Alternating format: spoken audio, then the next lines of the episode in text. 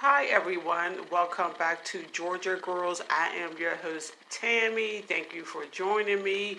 If you hear a noise in the background, I'm just juggling two things at one time. I'm doing my self care, my steaming my steaming my face while I'm recording this podcast. So that's if you hear it in the background. If not, okay. But in this episode, I'm talking about what did you, as a child, what myths did you believe? Now, when I was a kid, I used to, um, you know how the, tags is on the, the mattress or on the pillows, and it says that if you rip off the tag, then you could go to jail or pay a fine. I was scared my whole childhood, probably up until I was a teenager and I knew better.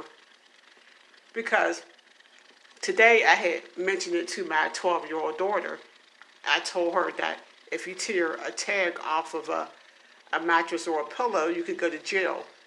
And there happened to be a pillow. My daughter was sitting on the couch and I had my um, couch pillows. So she picked up the, um, the pillow and read it. And she was like, Mom, you can't go to jail.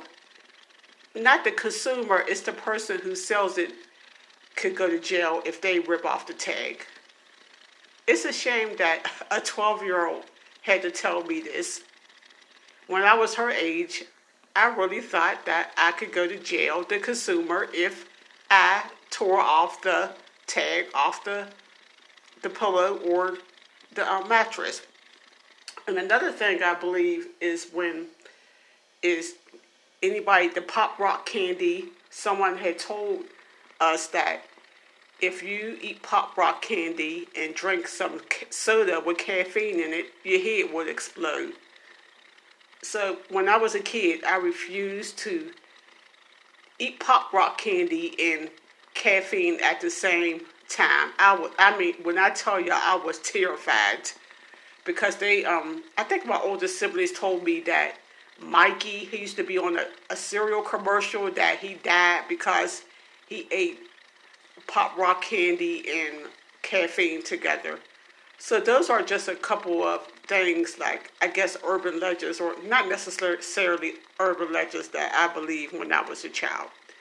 Okay, everyone. Thank you for listening to um, Georgia Girls. Please come back and listen again.